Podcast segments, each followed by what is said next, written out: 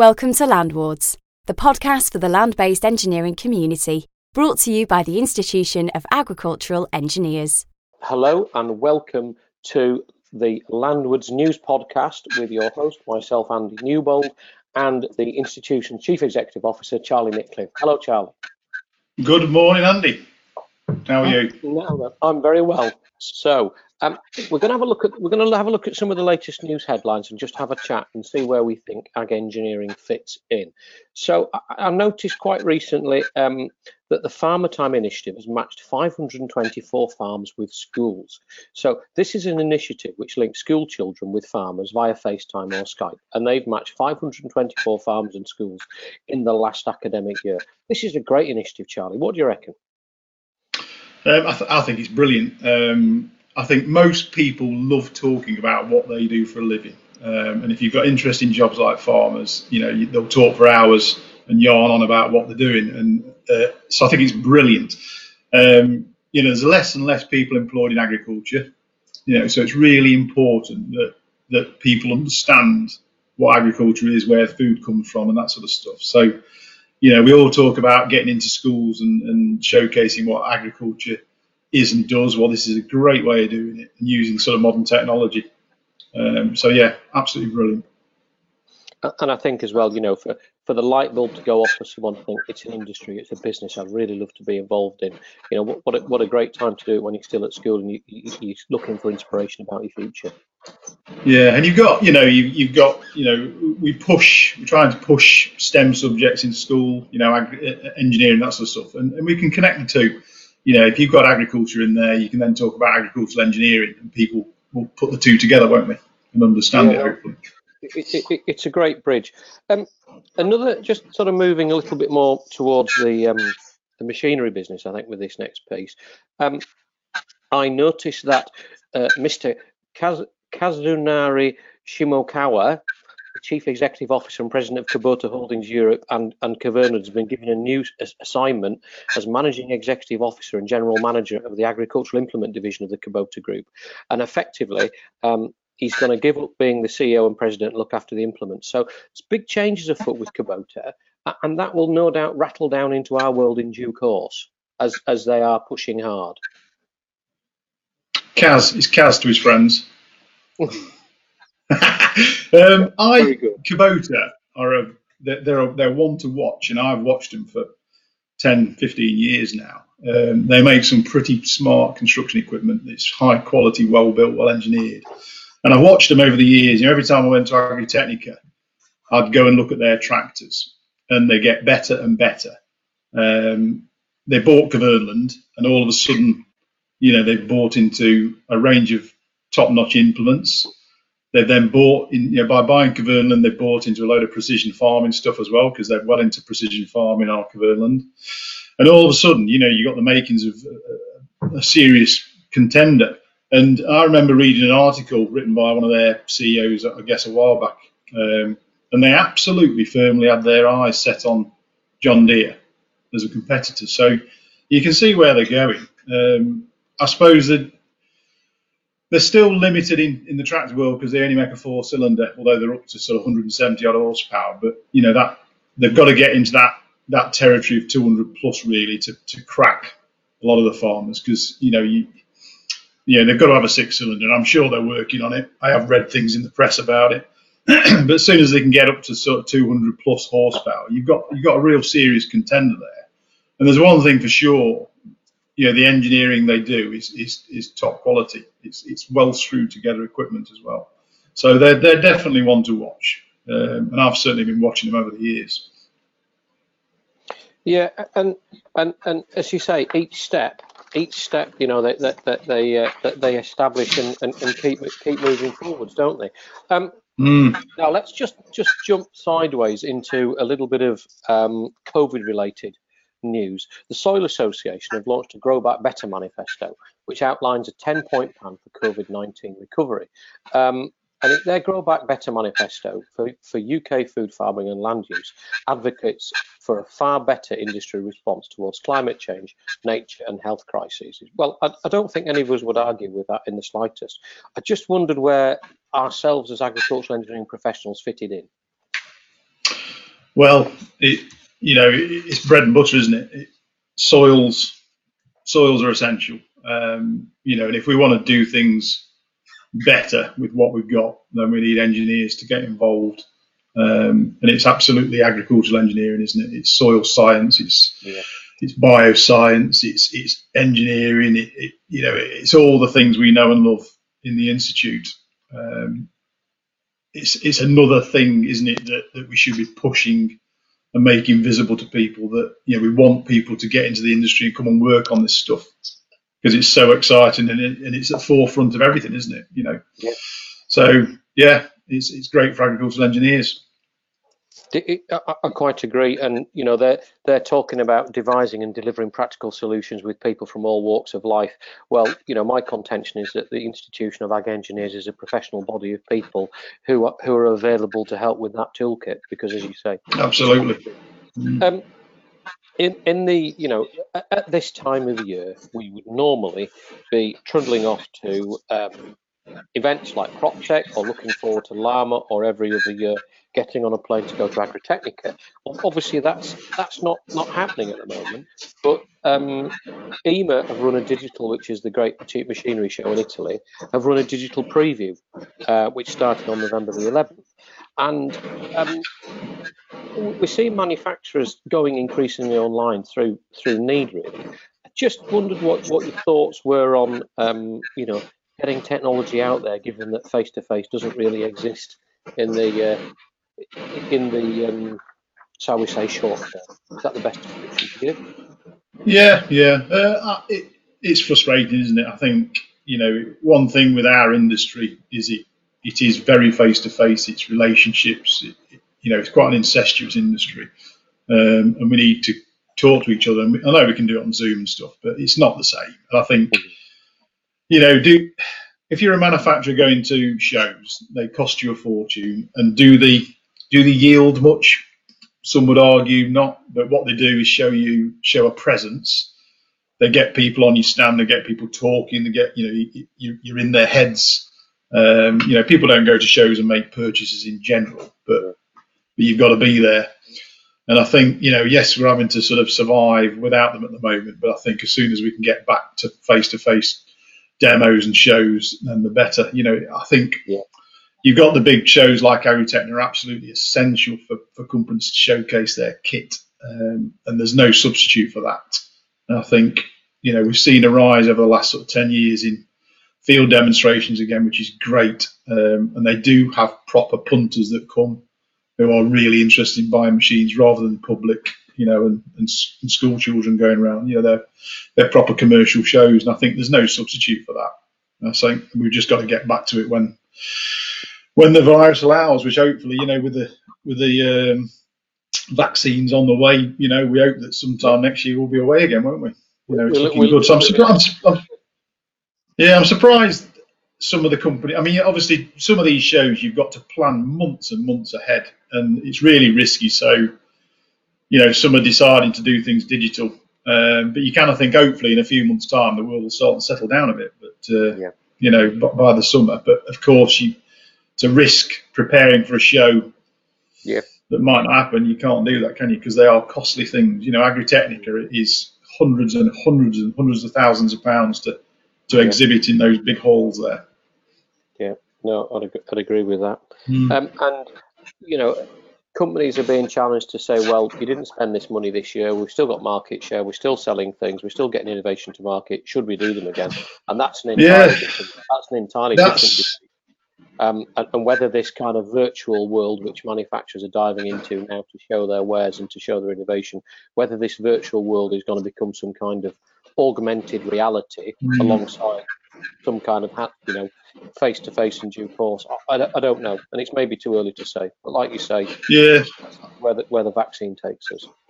Um, I hope I hope that's not the case, and I hope you know accountants don't cotton on to that and realise, cross, we've saved a million quid this year not going to shows you know that that that will be a bad thing. I think the people in companies will recognise that, and, and, they're not they're not daft. They, they know that they need to be out and about and show a presence and, and get their field demonstrations underway. And you know they're, yeah. they're not going to stop doing that and go digital because you know you look at like the Fendt the Fendt Field Day they have in Germany. I mean, it's an immense event. You're not going to do that online, are you? It's, it's just not the same. People want to be there, touch the kit, see the kit, talk to people, have a bit of banter. It's it's so important, isn't it, in our industry? Yeah, agreed. Um, so the HSE stats for the last year show, show a significant drop in fatalities in agriculture. Um, but you know, we, we, still know farmers are taking risks, which cost lives and money. Um, you know, where where where are we as an institution in terms of supporting supporting the industry to do the right thing? Um, we all know that agriculture has a, a, terrible record. You know, it's the worst industry to be in from a health and safety perspective, and that is just totally unacceptable, isn't it? it? It's you know, for for some children to to come home from school to find out that they haven't got a dad anymore is horrific. Yeah. You know, because of some horrendous accident. And usually these accidents on farms are pretty horrendous. Because yeah, you've even afford, you've either fallen off a shed roof or got yourself wrapped up in a baler. They're not nice. Yeah. It, horrible, horrible things, and it's just unacceptable. And you know, as a from a machinery design background, you know, you, you design machinery to be safe. You spend a lot of time complying with legislation and doing the right thing. Um, and then for people to, to abuse the equipment and not do the right thing is, is not good. Um, so, yeah. you know, we're, we're involved with the Farm Safety Partnership um, on these things. It's important. We, we support it. We've got to make the industry a safer place to be in. You know, and I'm from a farming background. I know what goes on. You know, I know people spend, you know, till the early hours driving a tractor, falling asleep, you know, and then driving the thing back on the road. It's horrendous, really. I mean, what industry does things like that? But, that's that's farming, um, and it's and almost it's people change. almost boast about it. It's a cultural yeah. change we need to say it is unacceptable to push that hard yeah. uh, because you know we all want to go home safe and sound, don't we? No, I'd, yeah, I'd agree yeah. with that absolutely wholeheartedly. Um, but you see, you still see silly things, and the amount of times you see somebody running a piece of kit with guards missing or PTO shafts yeah. unguarded, it's just horrendous, really. And you know, my uncle had half his leg chewed away with a, a PTO shaft when he was a little kid, you know, by sliding down the mudguard on a tractor. You know, mm. it, it was unacceptable then, and it's unacceptable now, isn't it? Yeah. No, you're absolutely yeah. right. And, so we're very supportive of it. You know, we, we yeah. must support it. We must we must challenge ourselves do, to, to make the industry a, better. A health and safety specialist specialist group as well within within the institution. Yeah, yeah. There are a and number we, of, of ag engineering safety specialists within our membership as well. Yeah, and we're supporting an event next week. Um, the Farm Safety Partnership with, in conjunction with the NFU. So we've got an evening um, where we, we're helping college lecturers really supporting the, the colleges in, in how they promote health and safety in, in agriculture and, and ag engineering. So um, there's a couple there's a couple of other news pieces here which I think we should probably tie together. But um, there's a research project um, being led by the Quant Foundry in collaboration with the University of Bristol Vet, Vet School and Agri-EPI Centre, which is seeking to improve the welfare of livestock using using AI methods combined with behavioral ana analytics. And I think it's just, you know, the whole world of data is mushrooming massively. We've had a conference on data um, 12 months ago, which Jane kindly kindly sort of hosted. Um, but I just just wondered where we where we feel we fit in in terms of um, you know where the business is going, where the industry is going, where data and, and uh, you know AI is fitting in. Charlie. Yeah, I mean, my background is obviously engineering and design in, in machinery. And you know software electronics is just so so important in what we do. And you know and that and software and electronics and robotics has been in animal production for years. You know we've had we've had robotic milking now for like two decades. So it's really really established. And you know it's just another level ai it, it, it's amazing really. You know and it's to, to allow AI to start and monitor animal health. It's just it's just something that then supports the guy who manage, yeah, the farm manager, the, the guy who's managing the cows. It's supporting him. It's it's another set of eyes for him. Yeah. You know, rather than him having to know cow, every cow he milks every day, he knows and understands and can look at the health of the cow. You know, it's another set of eyes for him, isn't it? You know, and the computer can flag up. Actually, I've spotted Daisy X Y Z isn't looking so great and flags it up to him, and then he can have a closer look. And it's, it's preventive preventative maintenance for animals, isn't it? It's brilliant, absolutely brilliant, and, and really, so, really exciting stuff for, for, for, for, attracting people into the industry again, isn't it? When, when you look at the, the application of AI in things like analysis of satellite imagery for crops, that's exactly the same analogy, whereby mm. it's not a substitute for an agronomist, it's not a substitute for walking your fields and looking at your crops, but what it is is it's an early indicator to say there is an area here you may need to pay attention because it's got a weed infestation or, or because it's got a blight or, or you know some sort of um, some sort of thing which is going outside of the normal parameters. So it's not a substitute for getting out there and getting among your cows or checking your sheep or looking at your crops. But what it is is it's a signposting system, and I, and I think for that kind of thing to be done remotely to say you might want to look at this. Um, and the fact the results, you know, t- tend to suggest that this this is very very positive. I think it's good. For mm. It's a very good. It's, I mean, from an animal welfare perspective, it's it's brilliant as well because I mean your crops having some failing crops doesn't hurt anybody apart from hurting your well, pocket. But having animals that are suffering does hurt, you know, and, and that so it's another thing to help yeah, the welfare of animals, you know, and that and that's in the public eye, isn't it, at the moment? That is so. Yeah, and I think the public eye are very comfortable with the use of technology for those reasons to make sure that you mm. know animals have a life worth living, for want of a better word. Um, Absolutely. That's a, you know, that's a very strong concept. Now, we, we do so, yeah. What I will describe as the and finally moment now. Um, that, the the the, um, the University of Texas at Austin has uh, developed a new type of soil which can pull water from the air and distribute it to plants. So it's a it's a new self-watering soil which could transform farming. So uh, uh, over to you, Charlie. What do you think? So so yeah so. So 50 trillion tons of this soil has been ordered, and we're about to spread it over the Sahara Desert and uh, solve all the world's problems. But no, it, it, at the end of the day, you know, joking aside, it, it's absolutely cutting edge uh, research, isn't it? it yeah. And it's amazing. It's really interesting when you read about it. But uh, us, you, ultimately, we need to research these things, don't we? Because yeah. something might come out of it. You never know. But it's it's, it's very high in research. Potential.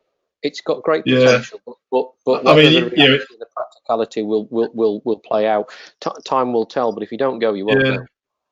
No, and in the, you know the UK, you know we've got an abundance of water that don't, we don't know what to do with. You know we've got yet we still have droughts. It's amazing. Um, it, it, it, all comes back to soil management, that soil uh, water management. Sorry, that you know water is absolutely essential, isn't it, for growing stuff? We all know that. And you know I remember John Deere buying into water management solutions years ago because they obviously recognise that importance in, in the US of managing water.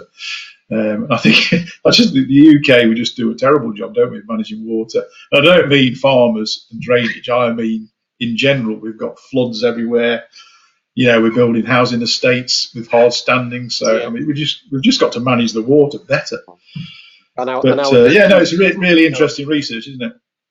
Our urban Dickensian water distribution systems, for some reason, the cast iron pipes are leaking nowadays. So uh, you know, I think I think Thames Water spend, spend spend billions every year trying to trying to sort out whatever's happening under the streets of London, don't yeah. they, with with water loss. So it is it is it's a bit like the discussion about about food shortage in the in the world, isn't it? Where arguably there's plenty of food, it's just none of it's in the right place. Yeah. Uh, and you know, I'm in Cumbria, I'm in the Fells. We have plenty of water. Thank you very much. New you got plenty of water up there, haven't you? Um, but but the issue is, you know, you go you go 40, 50 miles east, get the other side of the Pennines and into Yorkshire, uh, um, and you know, at certain times of the year they could do with an awful lot of water. Well, it's not very far away from us, but distributing it there is a very different matter. Um, yeah. So yeah, there's there's great opportunities for engineers. Well, look, I, I, think we're drawing to the end of this month's Landwards News podcast recording. Charlie, it's been great. Thank you very much. I really enjoyed having a quick romp through some of the news headlines. Um, we will no doubt be back in December for the Christmas special, complete with mince pies, and uh, not that you'll ever see. Um, but yeah, thank you, Charlie Nicklin, for joining me today for the Landwards News, and uh, we'll look forward to seeing you soon. And we'll be yeah, back. thanks a lot. Great, Thank great to have a chat about some of these things. Brilliant, excellent. Yeah, no, it's good to know what's in the news. Right, over and out. Thank you very much, and goodbye. Bye bye. For more information, visit www.iagri.org.